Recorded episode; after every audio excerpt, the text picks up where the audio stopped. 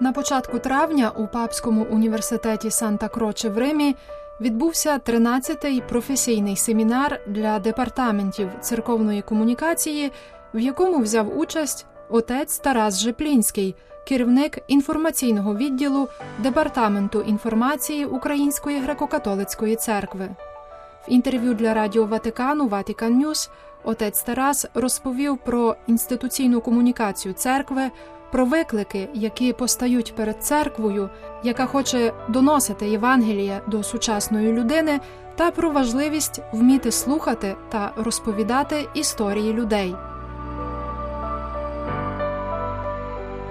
Отже, як би ви могли описати поняття інституційна комунікація церкви?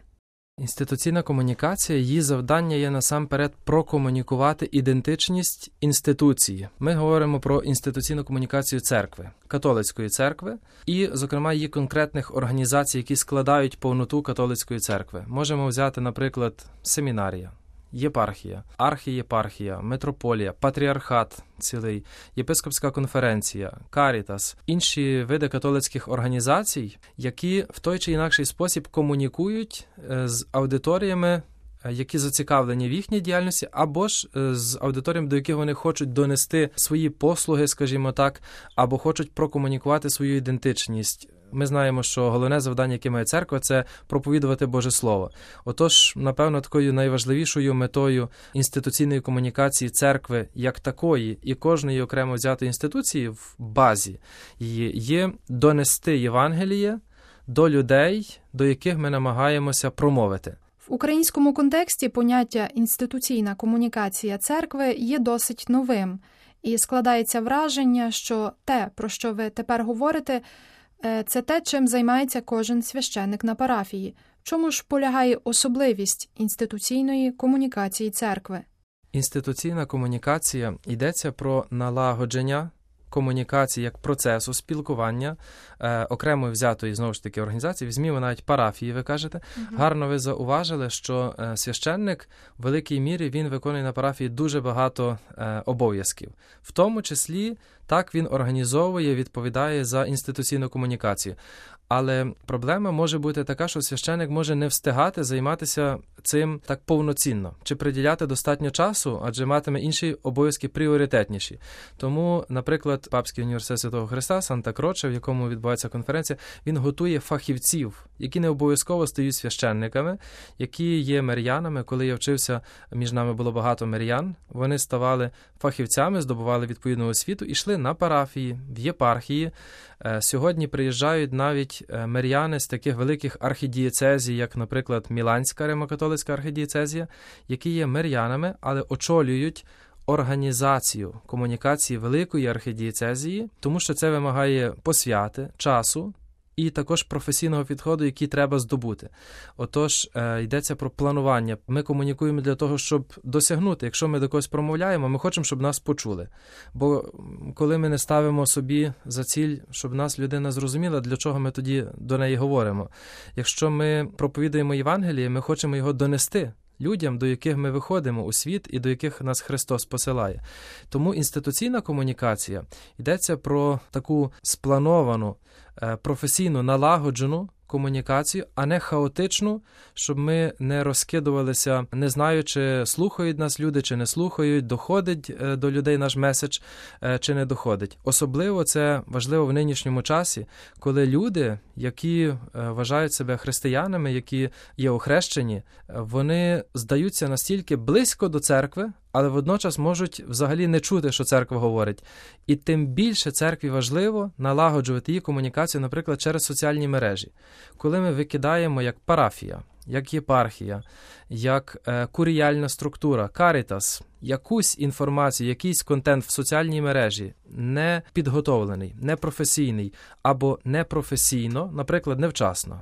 Чи користувачі соціальних мереж звернуть на нього увагу. Швидше за все, що ні.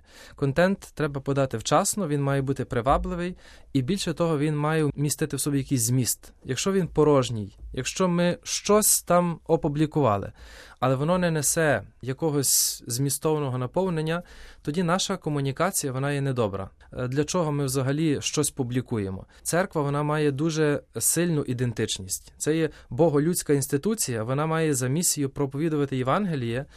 І інституційна комунікація допомагає зробити це ефективно, організувати і донести, знаючи всі небезпеки, всі загрози, знаючи, що сьогоднішня людина, особливо молода, має можливо секунду, можливо, дві, щоб побачити наш контент у стрічці своїх соціальних мереж. якщо ми за цю секунду чи дві не зацікавили її, ми не донесли до неї нашого повідомлення. Відповідно, ми не прокомунікували нашу ідентичність і втратили увагу тієї людини. Тому інституційна комунікація про налагодження і про ефективне донесення нашої ідентичності і того, що ми, як церква, хочемо передати людям Євангелія. Отже, чи можна сказати, що інституційна комунікація церкви це відповідь на потреби чи вимоги сучасної людини? Тема цієї конференції, яка відбувалася, е, виклик є плюралізм. Багато голосів навколо звучить. Велика така інформаційна атака на людину, і людина почувається розгубленою в деякій мірі. Ми роздумували над тим, як зуміти донести у множинності тих голосів християнське повідомлення. Ми над цим дискутували і велику увагу приділяли слуханню. Ми маємо насамперед послухати стан тієї людини, до якої ми хочемо промовити. Ми не маємо з закритими очима викидати від нас якусь інформацію, не послухавши, що людина готова почути, як вона готова сприйняти, як вона себе почуває, в якому вона стані. Коли ми говоримо сьогодні про український контекст, ми бачимо, що є дуже багато людей зранених. Якщо ми без відповідної уваги до їхніх ран, спричинених війною, будемо е, доносити ті чи інші речі, які пов'язані з церквою, християнську віру, накидувати, нав'язувати, ми ризикуємо не тільки не донести віри Євангелія, але навіть нашкодити людині, ще більше її поранити.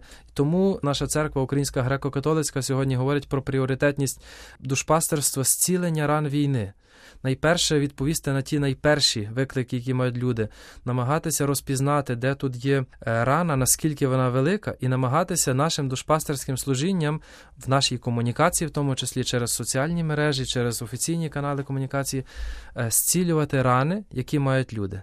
Отже, якими, на вашу думку, є найбільші виклики для комунікаторів на шляху впровадження цих ідей, про які ви говорите?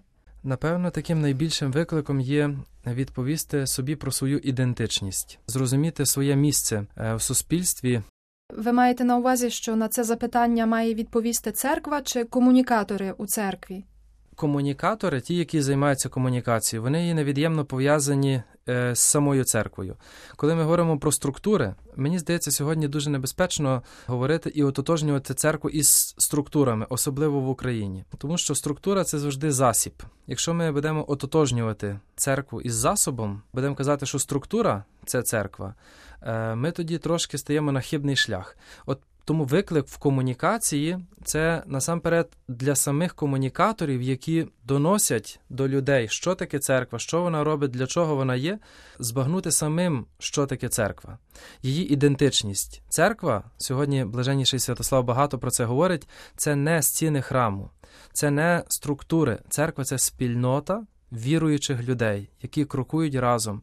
Ми бачимо сьогодні, католицька церква у своїй повноті переживає синодальний шлях. Йдеться про церкву як спільноту. Церква це насамперед еклезія, тобто зібрання вірних спільнота, спільнота, яка приймає біженців, яка е, годує голодних, спільнота, яка лікує рани зранених людей.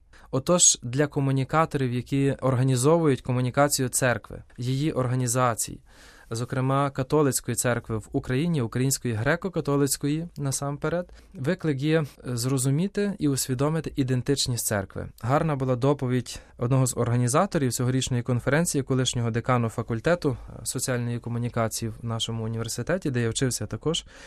Це відродитися з власної ідентичності в секуляризованому суспільстві, не мов би е, запропонувати наново, назвати наново нашу ідентичність, наново її запрезентувати. І дуже цікаво, що мене навіть так вразило і здивувало. Я про таке не думав. Один з пріоритетів, який він поставив у стратегічному підході до комунікації, як рухатися, куди рухатися, е, він назвав комунікувати, представляти показувати священників, богопосвячених осіб. Бо ми сьогодні багато говоримо про процеси, які відбуваються, про е, Ініціативи. потреби, про ініціативи, про служіння як таке, воно деколи стає дуже абстрактним. Але ось він вказав на потребу показувати людей Божих, які Конкретних носять в собі Бога, які є свідками Бога, які є, якщо хочете, навіть такими знаками присутності Бога між людьми. І я почав шукати якісь підтвердження його слів в нашому українському контексті. Що говорить блаженший Святослав під час війни? Коли люди запитували в церкви, де є Бог, відповідь була не в словах, не в якихось поясненнях богословських, де є Бог, але у вказати на священника, який є поруч них. Люди бачили священника, який разом з ними в укритті, який разом з ними під бомбардуваннями. І вони бачили в тому священнику Бога, який їх не покинув. Тому церква, яка є поруч, богопосвячені особи, які є поруч страждаючого українського народу, це є знаки присутності Бога. І тому справді е, комунікувати постать священника як оцього знака Божої присутності, як носія святої тайни священства, богопосвяченої особи, яка своє життя віддає, і це є видимий знак не просто служіння Богові, але видимий знак навіть дії Бога через її життя. Це один з таких пріоритетів, який ось був запропонований, і який для мене був такий несподіваний, але все ж таки доволі правильний, вважаю. Е, Під час конференції відбувся показ прем'єрний, навіть допрем'єрний показ фільму Віра наших отців, знятий телевізійною католицькою телекомпанією EWTN про ірландського священника, який у часи заборони католицької церкви в цій країні пережив переслідування, відтак був убитий, і фільм дуже гарно власне ілюстрував історію цього священника. Не було забагато описано історичних деталей, не було забагато інформації про якийсь соціально-політичний стан речей. Була історія священника, який мав лише своє ім'я, яке у фільмі згадано, мав е, до слова п'ять парафіян, і приклад його вірності служінню священичому, християнській вірі і католицькій церкві, е, ну, мене особисто вразив. Але я собі подумав, скільки ми в Україні маємо прикладів такого жертовного і навіть е, мучеництва аж до смерті, відданості християнській вірі, католицькій церкві. Скільки ми можемо історії розповісти. І в сьогоднішньому контексті війни в Україні, скільки ми маємо прикладів геройського служіння наших людей для служіння потребуючим, служіння священників на маленьких парафіях, служіння простих мирян, які приймають конкретних людей у свої домівки, і нам треба навчитися розповідати ці історії. Під час міжнародного симпозіуму ви мали можливість спілкуватися з представниками церкви з різних країн світу. На що, на вашу думку, нам, українцям, варто звертати увагу, коли прагнемо розповісти іноземцям про те, що відбувається в Україні? Я думаю, особливо після пандемії, особиста зустріч вона набирає якоїсь особливої цінності. Коли ми говоримо про те, як донести до всього світу біль українців, є замало обмінюватися інформацією. Треба зустрічі. Тому, бачите, сьогодні в Україну приїжджають багато іноземних делегацій. Я думаю, до того як вони приїхали в Україну, вони мали багато інформації.